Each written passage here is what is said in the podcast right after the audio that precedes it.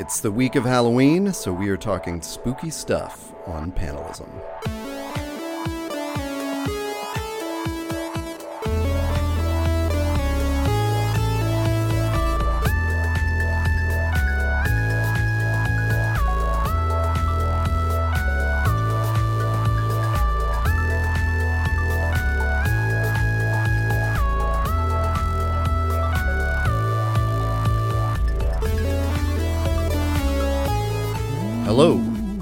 That's my Halloween spooky voice. Go on, sorry.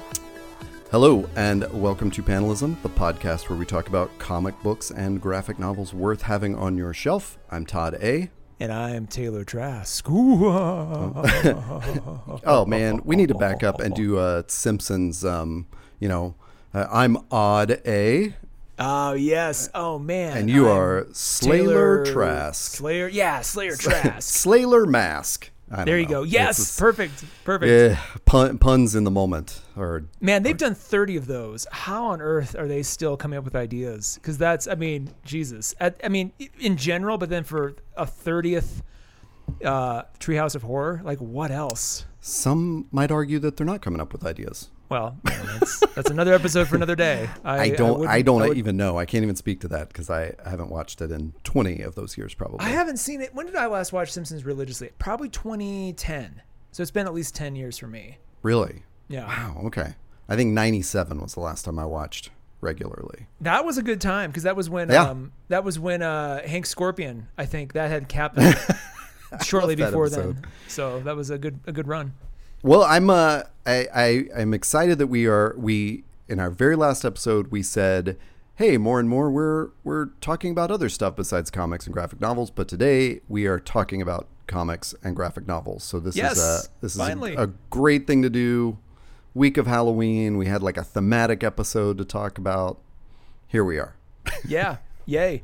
We got two you're going to talk about a book, I'm going to talk about a book. Um I think last time we did a Halloween flavored episode was probably 2 years ago when I mentioned Infidel. Um which Oh, yeah, yeah. great awesome haunted house monster book that is also very topical. So go go find Infidel on Image and that episode. I forget which episode number it is, as I usually do, but um, uh, that review still holds, and I think that book I'm I'm going to reread that next week uh, for Halloween as well. In addition to the book I'm going to talk about, but we'll we'll go with you first. As I um I was scrambling to find when we talked about that, it was uh, episode 91. There you go. And we had on episode 90, we talked about Harrow County Volume 1, which was another uh, spooky book, which is also worth checking out. Man, I forgot we talked about Harrow County. That was you though, right? That was yes. me. Yeah. Have you I- gone back and read it? No, and it keeps Oh, I keep seeing it in the shop and I'm always like, "Why did we talk about this?" I had just completely forgotten that we had any conversation about it. And I might I might have to go back to listen to the episode and then go to the shop and pick it up just so I have that context. Well, you liked it, didn't you? I did. I did. And in fact, um, it's one of those that kind of slipped off my radar because it, it does leave, it does end on like a cliffhanger. And there was some weird, weird set of circumstances. Like I read it for the comic book book club I was participating in. And then I think they did not have a copy of volume two, or I thought, oh, I'm going to just buy it on Comixology. Or I don't remember what the circumstances were, but it was like it left on this cliffhanger, and I immediately wanted to find out about volume two. I was surprised I liked volume one so much. Then it slipped off the radar, but now I think both volumes are in the Comixology Unlimited. So Excellent. You know, Harrow is it- County sounds like a Bill Monroe song that never got recorded. Oh yeah, yeah. You It's know, and it evokes Harrow that too. Yeah. It- it- they they picked it perfectly. It's like the color scheme and the everything just fits into that that uh, vibe. Um, I I will have a hard turn away from that for the comic I've picked today. Okay. Um, but I think it's a, a great one to mention.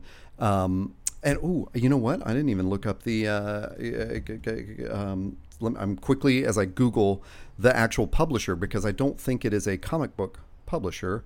Um, Oh. Would Yeah. some guy just hand it to you on the street as you're walking no, down? and I wish I knew Hey, more hey, of kid, the story read behind this. this. It's my dirty magazine. Um, okay.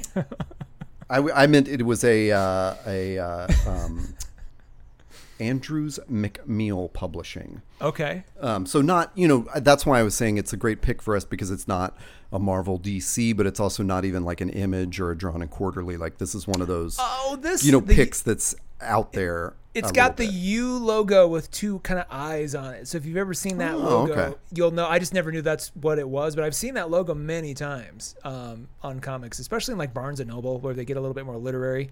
Um, In now and then. So okay, great. So now I'm excited. What what is it? What's the pick? Well, uh, so this is Fangs by Sarah Anderson, and I previously talked about Sarah Anderson. It's a I, the other reason I say it's like kind of a, a odd pick is is because um, not that you wouldn't expect this, but Sarah is really well known for this comic called Sarah's Scribbles, which is almost like a newspaper style comic. Like I mean, it's very updated and contemporary, but it's um, you know often four panels.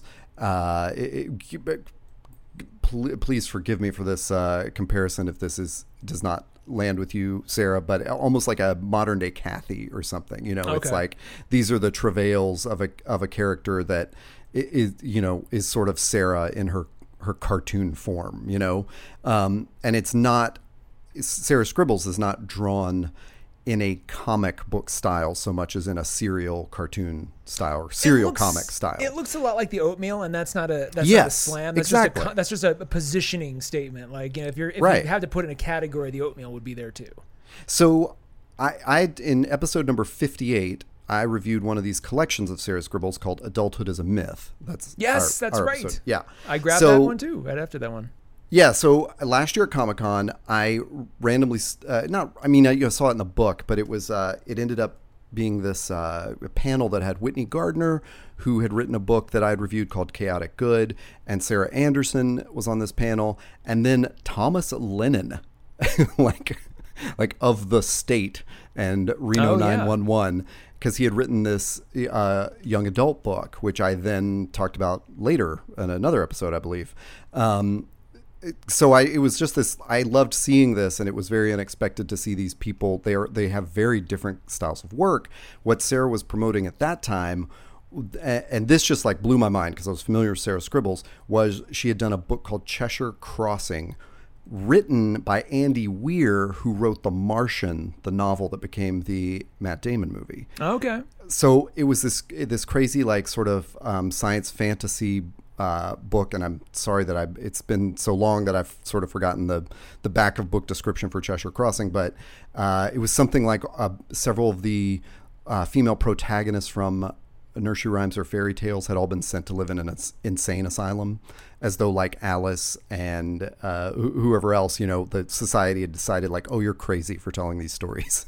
Yeah. Um, so and the style was for Sarah, the, the illustration style was so different than Sarah's scribbles that I was really blown away. So Fangs follows up on that, and it's you you'll recognize it because it is it is very much uh, uh, like a a a flat two dimensional black and white um, illustration style, and uh, but uh, but it draws a little bit more heavily, I would say, from like manga and comic books in that way.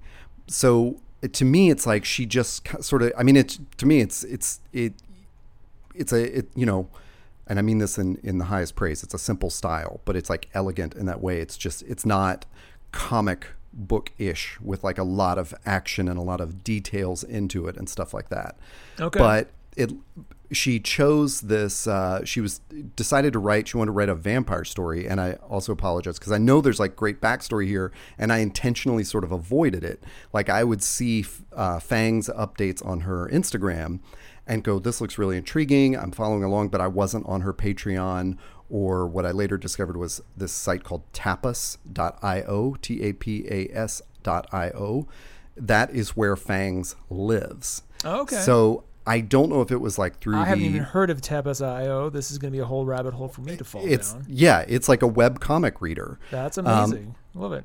So she was setting it up. So she was taking the sort of Sunday comic style of here's like a four panel story and putting it out. Uh, The story is about a 300 year old vampire, um, just known as Vamp, who runs into this grungy dude who's a werewolf at a bar, um, and it's about their like romance. For I mean, you know, it's it's it's not. Uh, there's not a lot of chase in it. Like there's not a lot of um, pursuit in that romance. It's sort of like they meet their their soulmate, and then it's about this vampire and this werewolf, like their daily life. So there's, um, and because she's doing it in largely like, even if it's not four panels that are sort of um, geometrically like perfect, you know, there there'll be short stories with like a punchline. So it's done on a page or two. Oh, is it like Wilson in that respect? It where is, each little and, yeah. vignette is like like each page or series of panels doesn't necessarily. It, it could go in order, but it doesn't necessarily pick up where the last one left off. Right. And Okay. I, I, I'm glad you brought that up because that was on my mind um, to bring up as well. So it's uh, like I, you know, I'm not to spoil, but just to give an example of the the very second page is this four panel of you know they've met at the bar and uh, she says, you know, tell me, boy, what is your type? And he says, uh, goth girls and she says, "No, you're blood type." And then there's like you know cut to her face with like the fangs sticking out and the big smile, and you know, but it's in a cute uh, manga style, and it's sort of that kind of punchline and that resolution of an idea, you know. So whatever the backstory is, and I apologize that I don't know it, but whether it was like the munificence of her uh, patrons or like if this was kickstarted or whatever, or if she just got a book deal, it was um, the entire story. uh, It has been put together in this super cute, like just beautiful little book. It's a red cover book. Um, it's about like eight inches by five. You know, it's sort of like an A5 paper size and it has a black edge to the paper. So you're holding this red cover with this black paper in it, um, just on the edges. But then because it's written in this easy to follow, you know, like sort of strip style, I, I mean, I just sat down and read the whole thing in under an hour probably. Oh, I love it. And it's just this like cute story and um, you know it's uh, I, I think I probably laughed out loud a couple times. Uh, it's I don't think it's meant to be sort of hilarious or, or or anything like that. It's really I, I think just like a pure expression of like you know her her bio at the at the end says something like um, Sarah Anderson likes cats, coffee, and covens. You know, so it's like yeah, this is just sort of this The best Um, Tinder profile ever. Yeah, exactly. Cats, like coffee, and covens. Come on. what what I uh, have come to describe, uh, and and and I may I may fit parts of this description as well as like a normcore goth. Like this is you know when when I met Sarah at that panel. Uh, this was not a this was not a woman in like you know a black Lolita dress with like heavy you know makeup on or anything like that, but you know, just probably a girl that enjoys like dark stories and that sort of vampire aesthetic. And, and, um, and I'm sorry, I just described her as a girl, a woman who enjoys that. And, you know, so I think that comes out in this is like, it's a very domestic story, but she's chosen this subject matter and she, it lets her run with it in these more fun ways than I've seen in a lot of like uh, pop culture, uh, stories of vampires and werewolves. You know, this is like I, like if you boil it down to its essence, you might go like, oh, like Twilight or something. But it, that's not it at all. It's and it's No. not that it's intentionally making fun of it. It's just um, it, telling that story in a different genre, in like a um, oh, I'm trying to remember the word for like the manga comic that's all about love. Um, I'm sorry, some listener will know that, um, but that's what it's like. Uh, and uh, so it's you know the the boy turns into a wolf once a month, and you know we'll, we'll um, and the the girl uh, can't be in sunlight, um, but they you know they make it work. So it's it's just a really cool little book. It's something you can I would say for sure get the hardcover of this. Uh, it, you're just not going to get the experience. Um, The cover looks like a on really elegant, almost like New Yorker magazine cover, just with her Yes. in the mirror, and then you see her reflections missing in the mirror, but the you know she still has the clothes, which is kind of fun. Um, and just hearing you say the, the pages are black, like as an art artifact, I think that definitely needs you know, requires a physical pickup of some kind, and why not just go hardcover? Yeah, they don't. I don't think they even made a soft cover of it. So I think it's probably um, And I'm I curious getting annoyed. what, what I get annoyed, by the at. way, when I go into a shop and I, you know, and I have like a hardcover version of a book I love, and I see just a, a crappy, bad softcover Oh, version. I'm like, get that out of here. Like I almost want to buy Yeah. it just to remove it from the shop and just like, nope, nope. and I don't think they they don't need it at all because if you you know if you if you don't want to uh, if you want to save some bucks and and whatever then just read it on on tapas.io you can read Yeah. the whole thing there you can read it in the same amount of time but it is worth having that that little artifact because it's just it's going to look so cool on your shelf I don't know exactly what cover image you're seeing because the the one I've seen is like she's in a black dress and she's holding it out on the side so it looks like bat wings um, Oh, different and it- cover. It, almost looks like a. Um, it ha- it has this filigree around the edges, so it almost looks like Oh! an Edgar Allan Poe collection yes, or something. I see that cover too. It's all and it's it's all red and black. There's no white. Yeah. Um, the one I'm looking at, this might be the soft cover, but she's posing in the mirror. That's the one that looks like the New Yorker cover. I actually like the other one better because it looks more old fashioned. It looks like it's you know a book from the totally. 20s. I'm. That's a great word. It, it is definitely like old fashioned. So this thing is just going to sit on your shelf or on your coffee table, and people are going to think it's like this, you know, this old collection of uh, Edgar Allan Poe stories or something, and find that it's this cute vampire comic. And I think it, you know, I'm uh, I meant to lead off with this. Um, are you a Halloween person? I am. Yes. Oh, Very I'm not so. at all. I, I Oh. don't care for it. What? And yeah, it honestly more than anything else, this is probably one of the major reasons why I'm a single man. Um, because this is I don't understand it. Uh, Maybe it's just Southern California thing. This is women's favorite holiday, and Oh, I'm I, sure. I, am not. I don't like dislike it. I just don't care. Like I'm just like, well, you know, I don't. I'm because girls dress okay so so women can have more fun dressing up than men can. And i say this because like and yeah men can have fun too but it, I, I almost feel like our costumes have to be bigger productions. Like we have to Hmm. build an iron man out you know costume of some kind you know in our garage whereas women can get really creative with very little and have like an amazing sort of thing. Um I just I don't I mean and yeah there's some men who I'm sure can do that too but it's just like I don't you know it's I, I feel like if men don't go all out we end up looking like Jim from The Office where his Halloween costumes were literally just like a name tag that said like Steve and Yeah. like you know just random it's just like it's so lazy that it's just like you kind of have to I've always been There pulled is- in each direction Yeah, yeah. I, I, I, I, I- I wouldn't. I, I don't know. I wouldn't. I wouldn't necessarily break it down by uh, uh, gender in that way, because I think either. Well, I don't know. Maybe, maybe just women have easier like package costumes or something. Let's, I don't let's, know. Let's make it more specific. I think um, geeky women and geeky men, geeky men are going to want to do more. I think like make more, Yeah. more of a production out of it more often than women do. Not that women aren't. There's some amazing cosplay that's really elaborate. So I'm not putting that down. I'm just saying women. Yeah, I think we're a- geek geek women have like a better time just going. Hey, we'll just pull some stuff together and here we go. And like this is just as legitimate. And like they're they're confident in it. Where we're like, wow, shoot, I got to be working on it for a month beforehand, and you're not going to see it until the day. I think more about the what's really coming to mind is when this uh, the South Park Halloween episode happened, and the kids, the four boys, like dressed up as each one of the Avengers, but it was so complicated they had to like go home and assemble it. And, you know, meanwhile, like other people in the town were just putting on a sport jacket and sunglasses and walking around as Psy. And it was like that was you know there was like ten Psy or hundred different Psys. You know this is back when Gangnam, Gangnam Style was was that sigh.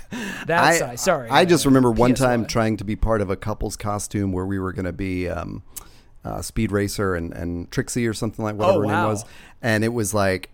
I, I, the problem is my my eighty percent nature of like man I can get the first eighty percent done really quickly and really well. Last twenty percent real hard for me to push that that Hmm. over over the edge. You know Okay. um, I need a finisher in my in my team, you know, and uh, yeah, the you know I got I got close, and then it and then I just realized like wow, all the effort I've already put into it, if I don't somehow muster up that much effort again. I'm gonna, still going to look like an idiot who has to explain his costume to everybody. Yep. And, And I think that was the bad part. year I ended up uh, uh, just cutting holes in a brown paper bag and going as a Scrabble letter. That's actually clever. I like that. Yeah, we uh, that was that ended up being the couple's costume, and That's that was the last time I've ever worn a costume like that. Well, except for the Batman costume I wore in a music video, but you know that.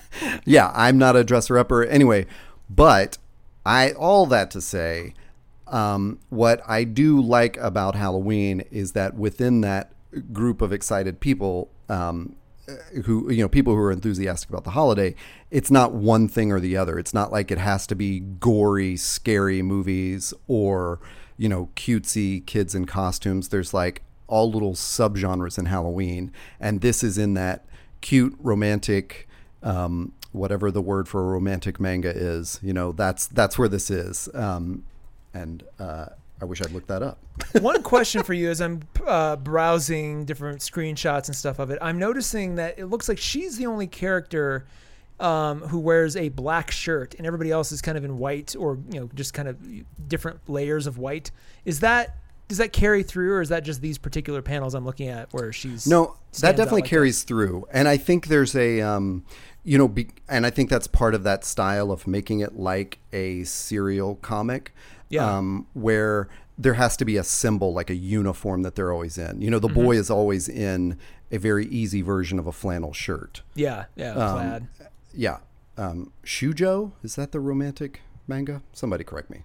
Um, anyway, I literally know nothing about what you're talking. I've never heard of a, a term for romantic manga, so you're at a level beyond. oh, they're all, oh, it's like all subgenres and stuff, you know? I you know I Um, appreciate. Here's the thing. I respect manga. I appreciate it, but like that's the my precise problem with it is that kind of you have to kind of learn an entire lexicon of like art appreciation to kind of really get into it.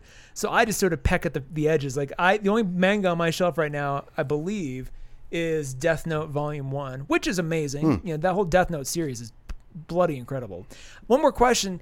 I am, as I'm Googling, also seeing various uh, screenshots from what we do in the shadows.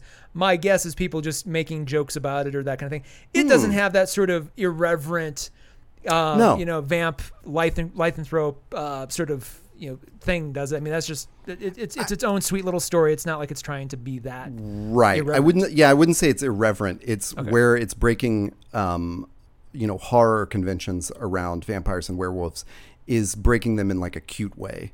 You know, Okay. it's and in that um, coupley way, not not in a like uh, any kind of insider joke or making fun of the genre or anything. Okay, cool. Yeah. Okay. Yeah, that's that's a great point uh, as well because um, what we do in the shadows is the kind of uh, spooky stuff I do like. I just want to give one more shout out to our boy Haley Joel Osment, um, which Oh, we talked about last valuable boy. time. And just say I ended up after that episode, I ended up rewatching because I ended up getting back on Hulu for a moment or two um, to catch up on Archer, which is a whole other discussion. Last season Oh, of. Archer is Oh, happening. boy. it's it's actually really good. So if you stepped away from Archer for Oh. three seasons because you're like I don't know what they're doing, like it actually they they come back in full force in this final season. So check it out. Anyway, I was watching that episode of What We Do in the Shadows with Haley Joel Osment, and it's just as good the second time or third time Nice. through. It's so good. And it's just that we've talked about the movie before. I don't know if we've ever talked about the show in depth. Um, maybe we had. Did we do that back during our coronavirus? Uh, uh, You know what? I episode? think I think when we mentioned it then, I I wasn't fully caught up on that that was if we go back all the way to that like first pandemic episode, I was deep into devs at the time and Yep. you were into what we do in the shadows. that's right. Yeah. And I don't think we've we've synced in a show since we both uh, exchanged those obsessions. That's true. That what we do in the shadows TV show. Like I, I you know, you that turned me on to the season, movie. I think. You turned me on to the movie. I loved the movie a lot. And then when I heard they're doing a TV show, I was like, "Oh man, what could po- what could they possibly do that's better than the movie?" And then they're like, "Well, Taika and Jermaine are gonna are gonna basically make it and showrun it." And even then, I was like, "Yeah, but what are they gonna do?" And then they announced the cast, and even then, I was like, "Yeah, but what are they gonna do?" Like, I mean, literally every single thing about that show is so perfect. Um, and yeah, season two, like season one is amazing. Season one hooked me. Season two, it's like they, like any good show, they figured out really what the dynamic is, especially with that cast. And you can tell that cast really figured each other out too. So there's some of the timing is just so brilliant. And Matt oh, Berry, Oh, God. you know, Yeah. Matt Berry's a genius in anything, but like Matt Berry is like the, he's amazing. But what the, the real, I mean, if I have an MVP of that show, it's the guy who plays Colin Robinson. Like that more than anything else is what makes that TV show worthwhile. Like, like if you're gonna say why do we need a TV show too, Colin Robinson is why. That entire character. it never gets old. It's amazing, and then like they can do stuff like, and it's all in it's all in continuity. The movie characters show up all the time. It's wonderful. Um, Yeah. which is Oh amazing too. The So last just- episode of the first season is just when when Wesley Snipes like Skypes into the Oh, that's right. Yeah, yeah, yeah, yeah. It's amazing. Yeah, but no, the Haley Joel Osment one's great. But um, Yeah. why did I bring that up? I don't remember. Well, we Oh, were talking about the irreverence of this. Yeah, That's right. Yeah, And, yeah, yeah. I, and it's you know I I yeah. Um, and whether I'm pronouncing that right or not, I think that shujo shojo manga is the best area to put this in because it is like Okay. it is that that um, that like sort of innocent romantic thing and what I think once you center it in a genre like that, it makes all these little choices more interesting. Like Okay. when she gets, you know, he's making dinner and he cuts his finger, and instantly Vamp appears next to him and like is licking her lips, and he's like, "Don't be gross," you know. or when he has to like lock her up somewhere because he's like, "It's a full moon, so you know, I'm about to change." Or or then there's like cute, a whole bunch of cute, like uh, girl and her dog episodes where he is the wolf. Um, and and it's you know so there I don't know I just think once it's in that once you get that feel of it it just makes it all the more enjoyable and like I said definitely grab the hardcover Well, this is good because my we can transition seamlessly into my Yes. pick, which is also a vampire book. oh Um, nice little more hardcore than yours. I think yours is. Oh, I should have asked you before I forget. Is your what all is? You think yours all ages, or do you think it would be better, you know, sort of young adult and, and onward?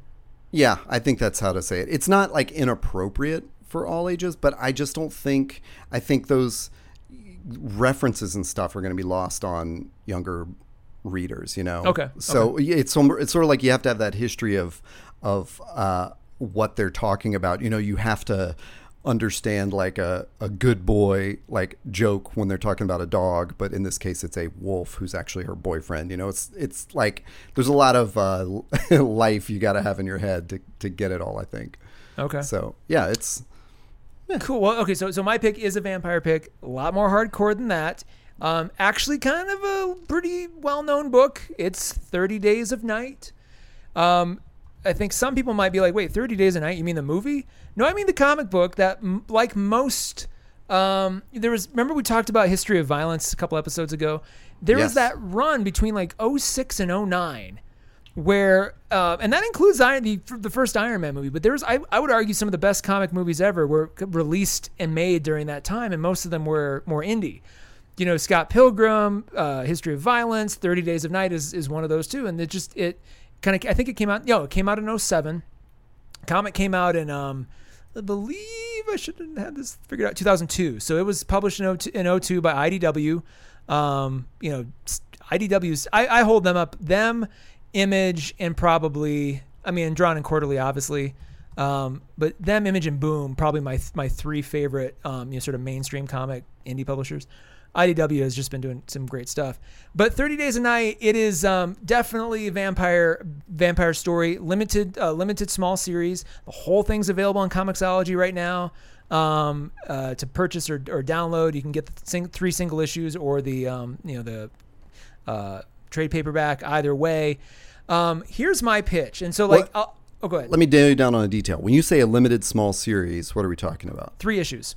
oh that's it Yeah, yeah. just three? i thought it was six. No, I mean they're long, slightly longer issues, but it's it's you know very short, very compact. That's one of the reasons I like it because I when I first heard about it, I kind of imagined this sprawling Walking Dead sort of like oh god, I don't I can't read about vampires for 25 books, and it's right. Not that. Very short, very I- and I think it would get really tedious if they went any longer than that. So I'm glad they didn't. Um, it's just a nice start to finish story. But you know they could have picked it up anytime later. You know they could 20 years later they could do a sequel if they wanted to, and it would work. Um, I'm going to read you the back of the book and then I'm going to give you my sort of take on it because as I was reading this and then I about halfway through issue 1 I was like wait a second I have a better I have a better pitch for this. Here's the back of the book to start with. The series takes place in Barrow, Alaska, so far north that during the winter the sun does not rise for 30 days. In the series, vampires being vulnerable to sunlight take advantage of the prolonged darkness to openly kill the townspeople and feed at will. Um, so here's the here's the deal. It was originally an unsuccessful film pitch. So they they thought it up as a Oh. movie. Um, oh, by the way, goodness gracious, created by Steve Niles and Ben Templesmith. Um, so just uh, I can't believe I forgot that. Um, illustrated by Ben, written by Steve. So definitely a, a team team effort, and you know they both kind of worked on it as as great teams do. Originally, it was meant to be a film pitch though, um, rejected, and so then they um, uh, decided to come back and make it a comic book first. Um, and then uh, the movie came after that. So like one of those great stories where like this, it was it was gonna it was meant to be a movie, became a great comic, and then became a movie anyway. So I love it. Uh, here's my pitch though. Remember how sort of pseudo disappointed we were and how the White Walkers were handled in Game of Thrones. You know when they when they cross the wall, yeah, they have like you know, like in spoilers, you know, in the end of Game of Thrones, the White Walkers blast through the wall, and then you know they're headed for Winterfell, and we sort of expected, I don't know, we we expected kind of a, a lot from that show, and particularly that sort of encounter. I don't think we really got it. Imagine if, imagine a modern day take on that, where you're you're you're at the you're in the north, you're at the wall essentially, like Alaska's at the wall, um, and the vampires show up again. Like the white walkers appear and start feeding like on the town. Like that's that's basically what this is. This is like if you wanted a hardcore sort of really length you know like lengthier meatier version of that that encounter this is essentially i mean even the way it's drawn you just you feel like the white walkers are almost right there um you know so it's, it just it has that sort of vibe to it. Um the So- uh go ahead. on a story detail there is it um, like eh, when you talk about uh, I, I when I read the synopsis of it I it said something about it this town plunged into darkness. So I thought it was some artificial thing. I didn't read on No, no, enough no. or wasn't paying attention that this is the seasonal Yep. sort of thing. So is it like the townspeople know of this danger and they're preparing like along you know in in the vein of the White Walkers Um, I don't want to spoil that. I think I Oh, think okay. I'm gonna be I'm gonna be really careful because it's only three issues. Um, I I'm, I I could reveal too much, and I think uh, here's what I'll say. Um, uh, so the vampires, you know, they're they're they're sort of they're in the town. Um, you know, it's it's kind of a perfect feeding ground. There is one guy. It's the sheriff. Um, Eben Ol, I can never pronounce name. Ol, um, Olemaun. O L E M A U N, Eben Olemaun. He saves the town um, in a very interesting way, and they you know, they kind of get to it pr- you know right out of the gate. Um, and actually, you know, the Wikipedia entry. well, I don't want to say. I, I don't. I don't want to say too much.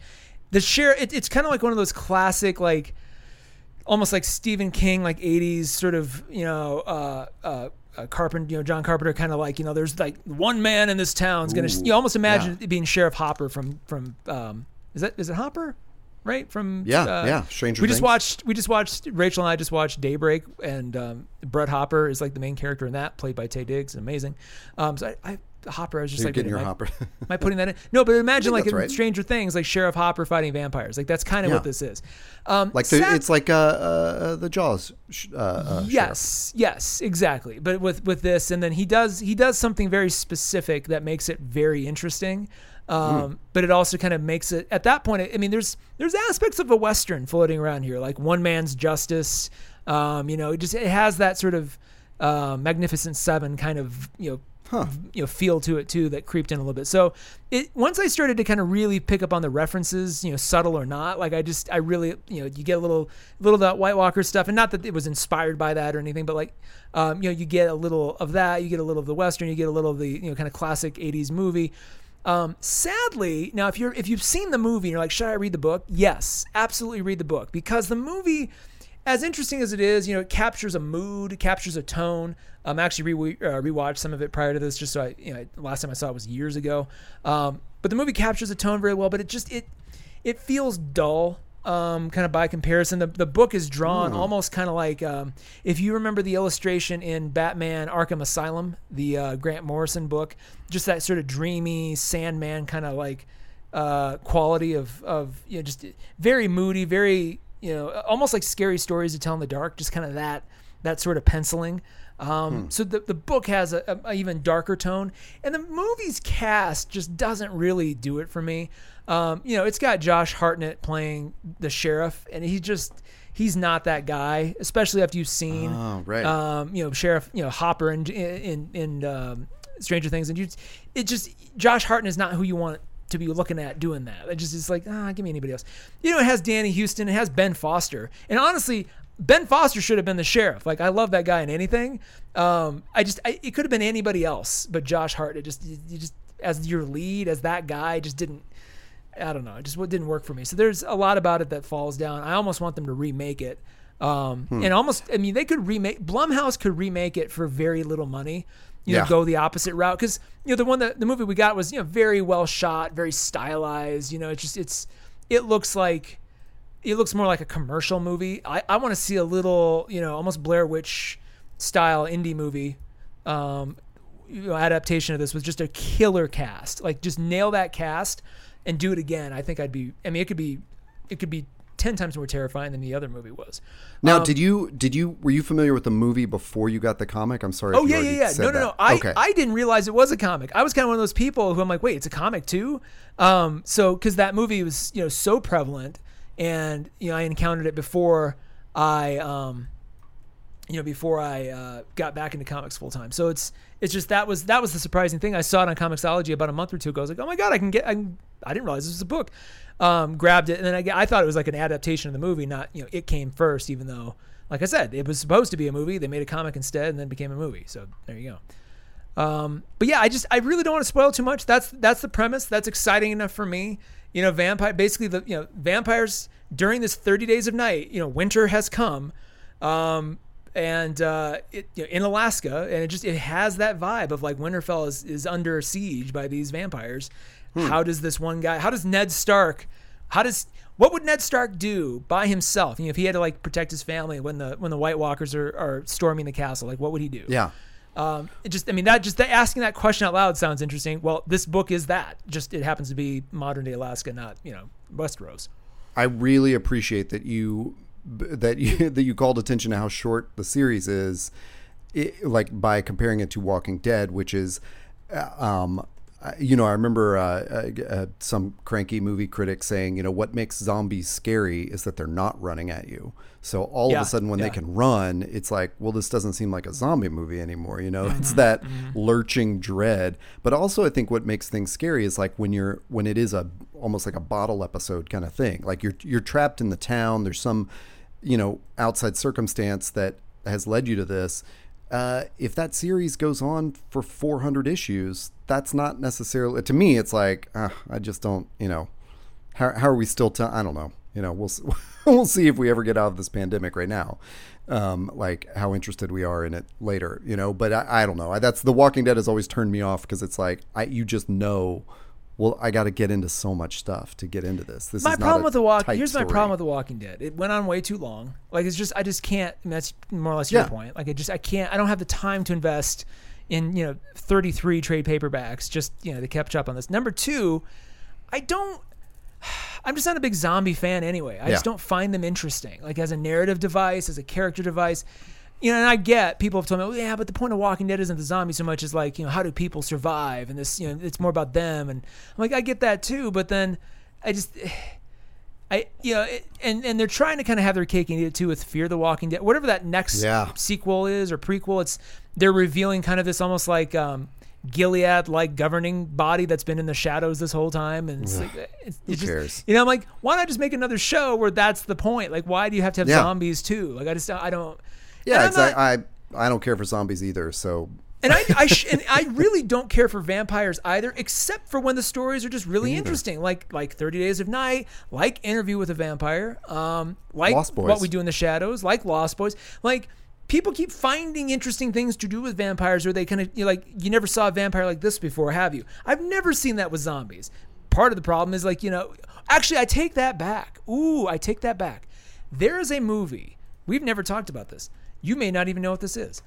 There's a movie that came out a couple years ago starring Arnold Schwarzenegger and Abigail Breslin. It's Yep. called Maggie. And you may have seen the, the uh, it was on Netflix. It still might be. You, you'd see the cover, the poster quite a bit. It is so surprising. And Arnold, Arnold Schwarzenegger plays uh, Maggie, who's Abigail Breslin, plays her father, and she's basically turning into a zombie throughout the entire course of the movie, from like start to you know kind of as it goes on. So it's like she's got a disease, and his father doesn't want to kill her. Like he's it's it's you know kind of the old Yeller story. Like he doesn't want to you know end her, and so he just kind of lets it progress. It is so like you've never seen Schwarzenegger in a movie like this. Number one, number two, it's the only thing I can think of of where zombies are actually interesting. Like you can actually like do a, do a twist where it's like, oh wow, this is you know this is a part of the human condition that I didn't you know that no could be part of this. So that's the only thing I can think of. I, is there anything else that- that's big that I'm missing? Where it's like, wow, that's I've never seen zombies that way before. Well, I mean, trying to trying to tie it together with the theme of our episode, I think that's eh, zombies more so than vampires in recent years, but you know, a little bit of both. Uh, it, it, people are trying to um, deconstruct that trope, like they put it in a new. You know, there's things like Zombieland. Or, yeah, but still, um, but the zombies aren't different, right? Like they're just Right. still the same archetypical Exactly. character. or like It's- Shaun of the Dead or something. It's like it's different circumstances, so it's a take on the zombie movie, but it's still a zombie movie. Yeah. And I think what what makes you know Fangs fresh as a vampire book is that there's a you know there's just this different attitude about it. You know, what if this is all okay and it's just a romance? Like that's Yeah, you know okay. Um, or and it, Thirty Days a Night, although it doesn't sound like it's like deconstructing too much, is putting it in that like capsule of like, hey, Mm-hmm. you got thirty days, you're in this small town, you, you figure it out, you know. Yeah. Yeah. like, yeah. um, yeah, and I, uh, uh, you know what, and, and man, to circle back to like what I honestly, I need to go back and revisit it, but I think a fantastic vampire movie. Correct me if I'm wrong. Lost Boys, like that's another of those things too, where it was like, hey, let's just let's modernize this. You know, it's not going to be um, an Anne Rice kind of thing Yeah. and it it only affects this small town and it's like everyone knows you know or like people know about it or the vampires know each other or whatever and i don't know that that movie to me just eh, you know epitomizes like how to do it right Yeah. Um, yeah. for It's- me at least yeah i'm another It's, just not something. Again, at that time in the world, like there really wasn't. I don't think we'd ever seen that flavor of vampires before. right So right just- exactly it's if you can keep giving me something new, and you know, I'll even as as terrible as it is, I'll even throw the Twilight movies in there too, because even that's something you haven't seen before. Like I, I mean, prior to that, like. Who, who'd ever heard of a vampire that can get into the sun, but they just happen to sparkle? They don't die. It's just like okay, Blade. well, that's really daywalkers the daywalkers. But I'm talking like vampire. Like they didn't sparkle. True that's like true the vampires themselves didn't just go in the sun and go, I can't reveal myself because I'll sparkle. I'm like, well, that's something we haven't seen before. All right. I'll just- Yeah. I'll take that too, I guess, you know? Um, so yeah, I, th- uh, I think two, I, two, I, I love your pick. I think my pick, if you're wanting something a little, you know, start with Todd's, you know, like get, you know, have a nice sort of comfortable thing or start with mine. And then Todd's can be like a nice palate cleanser after you're like, oh my God, like after you're, you've had this harrowing journey. It's like, I just want something to fall asleep to and not be scared to death. Like, I think maybe go to Todd's and then you I- can have, have a great little night. I, I love that we started out this episode mentioning Infidel and Harrow County because those Yeah. are also great uh, Halloween picks. If you want spooky comics to read, like for sure, those are those are they. I don't I don't know that we've done too many Halloween themed episodes. Those happened to be around Halloween because my book club pick was the Halloween book club. You know, that's why I read it at that time. But um, those are two good ones. I got I got a question for you. That's uh, um, just to wrap up Halloween stuff, which is like, what are some of your favorite horror movies? Given that neither you nor I likes vampires or zombie themed stuff too much. Oh, good question. I like this one. And we're talking about horror movies um, in the broad sense. So, you know, um, I would say in no particular order, um, Blair Witch definitely up there. It may even be my number have you one. rewatched that? I was thinking. About I have. I rewatched Oh, it okay. recently. Um, so when I first saw, so so you have to think back. I mean, if, if you're a younger listener, if you were born like after 1997, this is old history to use. But like when when Blair Witch first came out, um, there was about a three week span of time, maybe a month, where everybody thought it was real because the marketing campaign was this is real. This is actually found footage. It's not I was mistaken. I originally I had I had always said that was the first time we'd seen a campaign like that. There's actually another indie film that came out before that, a couple years before. I forget the name of it, but I'm always corrected like, yeah, but that Well- blah blah blah came first. So I'm like, okay. I think I, I think what made what for me made Blair Witch stand out was I remember that that marketing campaign was so centered online and their specifically like their website was an experiential website where you could watch some of the clips and like it was all dark and spooky and stuff. And it happened at a time where I had just gotten out of college and was in a job where I had sort of full-time all day access to the internet. Yeah, So you know, it was like I'm checking my email or whatever, and I find that someone sends me that page or whatever, and I'm like at work going, "What the hell am Right? I looking at?" You know. Yes. And it was before there was like widespread debunking on blogs or yep, Twitter yep. or you know. So Imagine. Okay, here, here's Yeah. a so here's a modern day comparison. Imagine, like you know how how QAnon is is this thing that just keeps gaining steam. It's like that's kind of how the Blair Witch thing was. It's like you just fell down this rabbit hole, and you're like, oh, and then you became like a Blair Witch truther. You're like, there, somebody has to go find them. They're still there. Like it's like there's these these children have been lost for years, and we got to go What a- find them. What an You know? interesting one because I just thought of that movie the other day and thought I've never revisited it, but I mean, Can maybe, I pitch you? Can I pitch you real quick? So Yeah. like, I I, I want to give some context too because I saw it after like you know they they they you know about a month later it you know came out like actually no it's it's it's it is it is a fake movie. Um, but then you find then you're almost you, you respect it more because you find out how they shot it. Um, they actually it was as immersive as they could make it. They shot it Yeah. uh, linearly more or less linearly um, from start to finish in the order that you see it and they would send the crew out. Like they'd have like a production meeting you know before you know before they went into the woods every you know, everybody and they kind of map everything out and then they'd send the crew out with their cameras um, and then the directors slash writers would every night when the when the you know the actual cast slept in an actual tent just like you see the uh, the director and writer would come out there and they'd leave little notes and messages about kind of their next day's activities. Like this is what we're going to want you Yeah. to do. We want you to come in here. We have a, a surprise waiting for you. You know, like um, the uh, my favorite one is the um, the night that the children's hands start rubbing the tent. Like that message that morning was, uh, "You're not going to get any sleep tonight." And I was just like, and that's all they that's all they told them. You know, so they just kind of wandered Well- around doing their stuff, um, which is amazing. So that was like I saw it knowing that, and even knowing that, I think it was like one of the last times it was in. No, it was right before Halloween, so it was probably like that because it came out that summer, like that August, I believe, and then it had a I lot. I think it of- was a summer thing. Yeah. it, but I remember it getting really popular, like right as school was starting. Like everybody was like, "Oh my god, have you seen it?" Um, so I saw it kind of mid October when it, you know, it kind of faded, you know, it was starting to fade down on the on the tail end. And even Huh. then, I was in the theater, I was watching it, and the whole time I'm like, "This is not scary in the slightest. This is just, you know, this is a really well made Oh, documentary." okay. as it went along, I got a little more creeped out and a little more creeped out. And I didn't notice that kind of my subconscious was getting a Mm. lot more agitated because I was just kind of watching this procedural, like, you know, this wayward Yeah. procedural. And then they get to the house.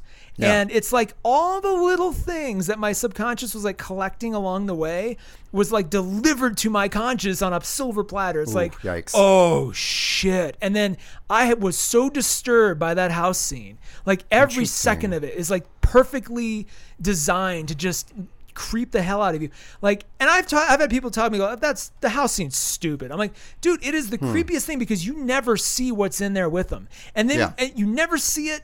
You never like you're you know you never physically see some kind of weird monster or a shadow. You never see anything, and then you see the guy standing in the corner, and her camera gets knocked. It's just it's the creepiest thing in the world. So, uh, rewatched it I think a year ago, and that that whole sequence still stands up. It's still it is.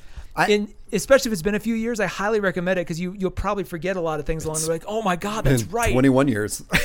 Oh, dude, you should definitely watch it again. It'll feel new. Uh, you know, it'll be familiar, but it'll feel new, and you'll just and think about all the things it's inspired since. Like, Oh, yeah, um, yeah. paranormal uh, paranormal activity movies, uh, all of these sort of you know, uh, you know, point of view horror movies. Like Blair Witch was kind of the origin point for most of it because everybody saw, Oh, yeah. like, holy crap, this can be a this. I think they spent what six million dollars making it, if that, made like you know, and I, I bet million most of that was on like, uh, you know, post. stock. Yeah, yeah, yeah, all that stuff. and, and marketing. I mean, it was a truly indie movie that just Yeah. hit all the right notes and then had the best marketing campaign. So, of course, it inspired all of this like work that came after. Um, I keep gushing I- about this one. I haven't even said anything else, but I, I'll I'm so fascinated by that because that that literally was on my mind just the other day because I was talking to a friend about horror movies and that friend had said to me like, "Oh, that's right, you're not a big horror fan," and then. And then I'm thinking like, yeah, but for some reason I've seen like a ton of weird horror. So for me, my experience with Blair Witch, I, I, th- this is why it's also so fascinating, and why I wonder if it would hold up for me is because I, like I said, this was like my first office job where I got to like, you know, so like see that marketing campaign. But also because of that, because I was not like in school, uh, I, I and I, you know, had more or less unlimited time to stare at that site. I realized like, oh, this is all marketing. Yeah. Ah, yeah. So I went to the movie knowing it was fake, but I went with my girlfriend and her mom, no. and they lost their fucking minds. Like, so I was watching it like this is a disturbing film, Yeah, but they were on a different plane. I've been with was- somebody when that happened. It's um, it's kind of amazing to see because you're like, holy shit, this is this is resonating like religion does to some people. Like this is like, Right. at a base level. They like they, I think it, yeah I think in their guts they were like I knew it you know they we like walk out and they're telling ghost stories or something and but I I hope I think I hope they were relieved that I that's a good moment to be a spoiler and say okay you got the entertainment value that was all made up you know Yeah, yeah, yeah. but but I, I I but it's interesting to talk about that like how it builds up to that moment in the house whatever because paranormal activity which I you know all of us knew was like just fiction going into it it still pushed all my buttons, you know, to where I was like rattled in that movie. Yeah, You yeah, know, yeah. that was more of like that disturbing kind of movie. But um, I would instantly like what I thought of like favorite horror movies. I think of like The Shining or The Thing. Uh, you Oh, mentioned John yeah. Carpenter, and like Yeah, yeah. The Thing stands out to me, and also like Alien. Um, Alien's a good one. Aliens, well, you know, I I always forget Alien is a proper horror movie. exactly. It's a monster movie. It's like it's all those. They just happens to be on a spaceship. You know. Right, right. I really love the you know the, the, the clarification that friends who are big fans have offered me of like Alien is a horror movie, Aliens is an action movie. Yeah. Yeah. You know, and you're like, right, that makes sense because I think as a kid I saw Aliens first, and then you go back and you're like, what's happening? like this is Yeah. not as cool as the next one because you're terrified. I'm trying Um, to think what else I've seen recently that's con- that's considered horror I- that I really liked. I mean, you don't count like Escape Room as those that is that kind of movie, do you? That's a movie. There's a movie called Escape Room. Yeah, it's really good. It's really fun. I- mean, it's a it's you know don't expect a lot from it, but like it's it's the, the concept. I mean, it's literally these people get suckered into this sort of you know through this contest, suckered into this mansion that happens to just be a series of endless escape rooms with different themes. it's like a Oh. Nickelodeon kid show where people die. It's kind of amazing. And then there's going to be a sequel that would have come out already had it not been for COVID. Interesting. Yeah, I, I you know I haven't seen any S- of Saw the. Blumhouse movies. Oh, oh, And I'm- that- there we go. That's my other one. Um, Get Out is Oh, Get Out. Yes, I see. that's oh is my that a thriller though, or is that horror? I, I mean, I, I I think it's a horror movie. Okay, then it's that's on my list too. That that's probably my most recent. Like, I, I think there's a ah, I I think there's a large is- contingent of the population that would correct us and tell us it's a documentary. Um, and I can't dispute that exactly, uh, but yeah, that that terrified me. Um, yeah.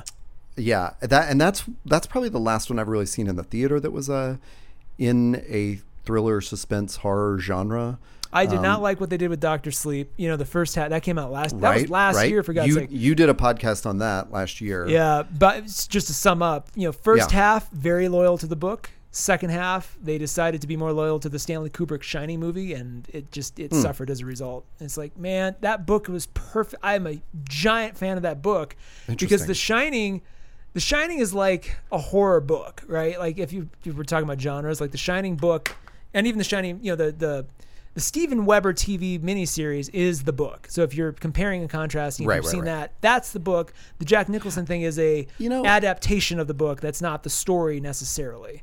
And Um, my friends loved it when we talk about king adaptations Oh, I can't watch that. I had I that the Tim Um, the Curry one? as silly as it is, gave me so many nightmares Right. as a as a ten year old, eleven year old that I'm like, I can't. As much as I like the the look of this new one, I, I can't do it. I'm like, I, I don't want to go through that again.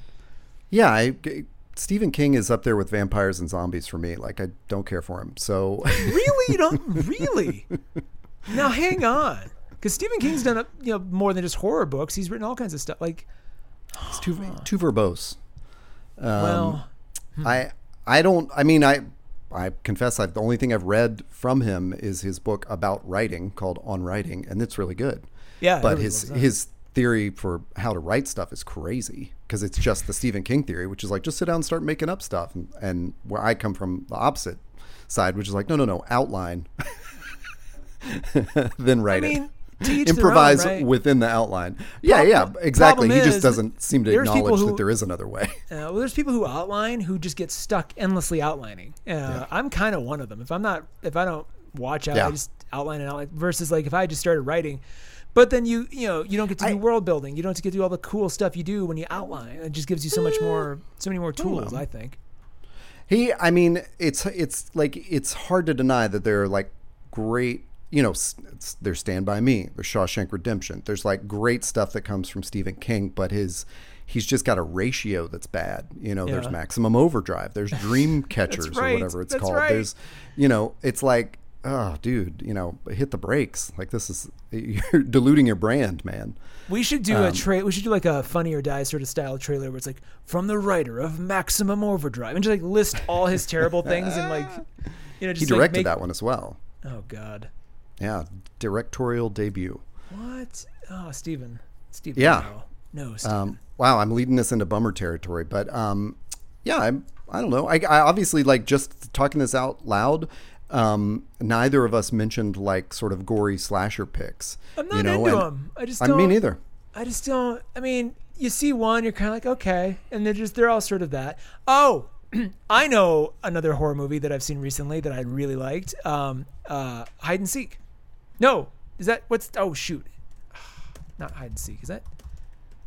Hang on, hang on. There hang is on. a hide and seek movie, but it's older. No, you're not that. I'm sorry. Oh Jesus, it just came. Oh God, it's got a blonde actress. She's marrying into this family, and they're all trying to hunt her. Um, Oh yeah, yeah. That's just it's just on Netflix or something. Addie MacDowell is in it, uh, and I typically don't like her, and she's playing or Andie MacDowell, sorry, and she's playing a um, really Ready fun or character. not? Ready or not? That is my other favorite uh, uh, horror movie recently. It's that's Ready or Not has one of the best endings of any horror movie of all time. I'm just gonna say that it it is it they do something that I'm it they just it's the ballsiest ending I've ever seen. It's just it's so fun. Hmm. I don't. I really want to spoil it. I'm not gonna, but it's like it's. I, you know, it's funny because you and I, honestly, like in our last episode, you spoiled parts of the boys. I was still excited to watch it. Like we went in, we told people, "Hey, we're going to spoil this in the course of this episode." Yeah. You didn't do it right up front. Where's a good buffer? But um, I that it doesn't bother me to get spoiled about things like that, where you know I'm going to watch it anyway. But there is a thing like in in I knew going into the Blair Witch that if I had made a point of telling my girlfriend and her mother that this was fake, that it would have ruined the experience Yes, for them. it would It's have. sort of if you if you knew it from the marketing or whatever, like when I knew it going in, it didn't ruin it for me. But I knew it would have for them because to them the terror was like the ghosts. You know, it was the idea that like these this ghost is real or this. Witch. but there's the genius But- of Blair Witch. But here's the thing. I, don't, I forgot to say this earlier. The uh, the genius of Blair Witch is truly that they let your imagination fill in the blanks. Yeah. It is. I mean, they do, and they they have every temptation to not. The only thing they indulge is that creepy little uh, museum of stick figures that that are hanging in the woods. Like then you're like, oh god, because then they actually kind of give a physicality to the to the terror. Otherwise, it's just your damn imagination. And then if you happen to be living in a place like I do, where you're you're basically smack dab in the woods, you got to be really careful when you watch that movie. Rachel and I were talking the other night, and I was like, when my daughter, you know, I'm not going to for, for, forbode my daughter from watching anything um, except for like maybe the Blair Witch. I'm like, look, as long as you're living in this house, you don't want to do that because you will not want to live in this house anymore. Like just just ignore it. Like when you're living in the city, you know, like the big city or something, then watch it. You don't. It just. Oh yeah, yeah, yeah. When you're like out in the woods. when you're, I mean, we live in the woods for God's sake. Yeah, like basically, exactly. like we're we're a block away from the woods. Like bears wander in all the time. So it's like, I just, it's not. In, I mean, set and setting. It's this is an important mantra. Set and setting is just as is just as applicable to watching horror movies as it is to taking psychedelics. You know, Yeah, just yeah. Make sure you're you're in the right frame of mind and you're in a comfortable place. I speaking of that, can't believe I forgot about what has what has freaked me out more than any other movie in the past couple years is Midsommar. Um, Oh, don't- that's a don't know if you horror movie that. too, isn't it? Oh Lord! It's, oh, that didn't freak me out at all. That was delightful. That was I mean, it was Ugh. it was bonkers as hell, but it was so just bizarre. like it's, uh, not. it- It's uh, it- you know, from the three I named, like Uh-huh. as favorites, like Shining, Thing, and Alien. Like it's obvious that I I like a you're trapped in this situation. How do you escape? Kind of plot. Uh-huh. And Midsommar was like, there's no escape. You Oh, know, I like that. Yeah. That's the thing that just freaks me out. And also, googling simply horror movies, I learned that Underwater with uh, Kristen Stewart that I saw earlier this year was supposedly a horror movie, which I guess makes sense. But uh, I don't know if we've re- reviewed that on the podcast. I, I I actually liked it, but I yeah, I guess it was a horror movie. Did But- you but- see Did you see Midsommar in the theater or on TV? Yes, theater. Oh, bummer. I I'm so sad I didn't get to it. It it left before I discovered it. Um, or, or rather, we didn't make it in time. One of those things. So then we had to watch it on TV, and I was still very impressed. But I can only imagine the enormity of like some of that that location, like just the way they shot it. I must have just been stunning on a bigger screen. it's uh, more uh, the, that's the thing is that they they proved uh, and i can't think of another movie that's done this that you can shoot in bright daylight Yes. in this very uh, colorful palette and be like uh, utterly horrified you know at yeah, what you're that's like, that was amazing to see Yeah. that like, you, that that daylight can be scary.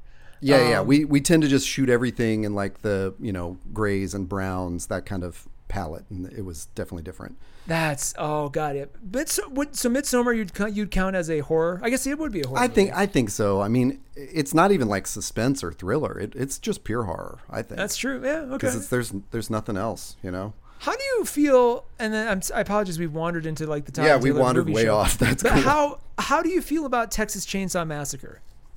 Well, I mean, it's like a lot of those like early '80s slashers where, I mean, I don't like really have affection for it, but it seems to stand alone in its own genre. You know. Yeah, I mean, I, you know, I saw that and I must have seen the original Friday the 13th. I only recently went and, and watched Sleepaway Camp, the first one, and, uh, you know, Nightmare on Elm Street. Like, I saw all those, like, as a kid. And I, I that probably just, you know, cemented it, it for me of like what I like and don't like, you know, nice. like, yeah.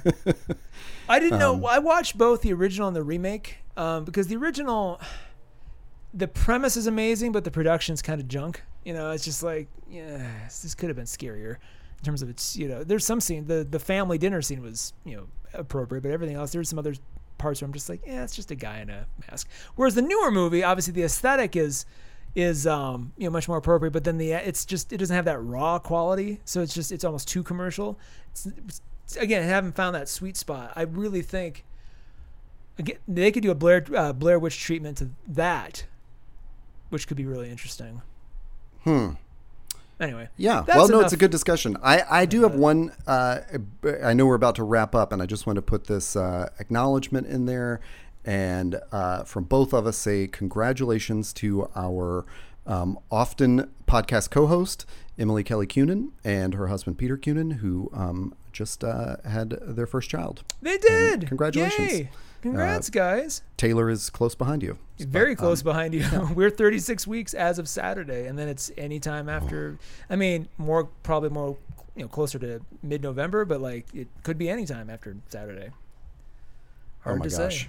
That, that's a crazy thing to say. It could be anytime after Saturday. Oh, It's no. it's okay, and it's like you know, it it it it almost feels like my favorite. Here's have I given you my metaphor for this yet?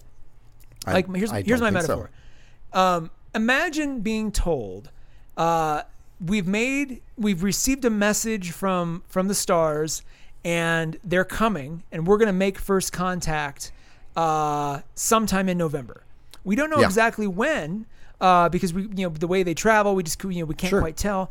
But sometime in November, we're gonna make first contact, and you're like, oh my god. So then like several questions. Number one is it going to be the best what's it going to be? And they go well by all likelihood it will be one of the greatest it will transform humanity forever number one. So life will never be the same again after this after this day. And by all accounts it'll be good, but it might go badly for us too. We don't know, so that's just that's just kind of up in the air too. Um, so uh, yeah, anytime and you're just like, oh my god, so do we do we should we go to work? Like, is is work going to be meaningless after this? Like, is you know should we start shutting the churches down now, or do or do we take this time? Um, and like and like literally acknowledge like this is the last time we're gonna be like this. Let's you know let's really live it up. Like what you what do you do? Like I it's it's the same idea. It's just like this vague time in November. This kid will just appear, and it's just like holy Yeah. crap. And then and it's and the weirdest thing is like kind of like with you know when you go to a funeral and then just everybody kind of goes about their day it's that same idea where you're like a, a new life is in this world and then it's like you know within you know, 24 hours you're just kind of sitting here like and we're just still doing our thing and now we have this this other person with us now and is you know you almost think that there Yeah. should be some kind of you know credits should roll and then you you know you die or something not like and you just go back to normal reality again it's it's all It, done it becomes uh, a, a hardcore practical right away. yeah yeah You've got you know biological needs to attend to instantly. So, yeah yeah man, that's exciting too. Um, but yeah, uh, we don't often talk about babies, which is a good thing. We're a, a, a mostly about comic books and, and geek culture. And we won't And- be talking about babies even after she's here. Like, Oh, it's- once in I- a great while yeah. I'll reference it, but that's yeah, I'm not one of those people. So I thought we were. It was the title was going to be Pamperism uh, Yes. going forward, and it was just going to be about diapers. Yeah, when you're uh, uh, the diaper's worth having on your shelf, and then some. totally yes. In one of um, our then some episodes, we talk about uh, strollers. Uh, need boy. one? Should you have boy. one? We're not. 'cause- I haven't even plugged the website yet, but yes, if you wanted to find all these old episodes, they're at panelism.ink, I-N-K, and we are on Instagram, panelism.ink, and that's the best place to catch us. And go back and listen to these old uh, comic books, Harrow County and Infidel and Adulthood is a Myth. And Yes. check out Fangs and 30 Days of Night.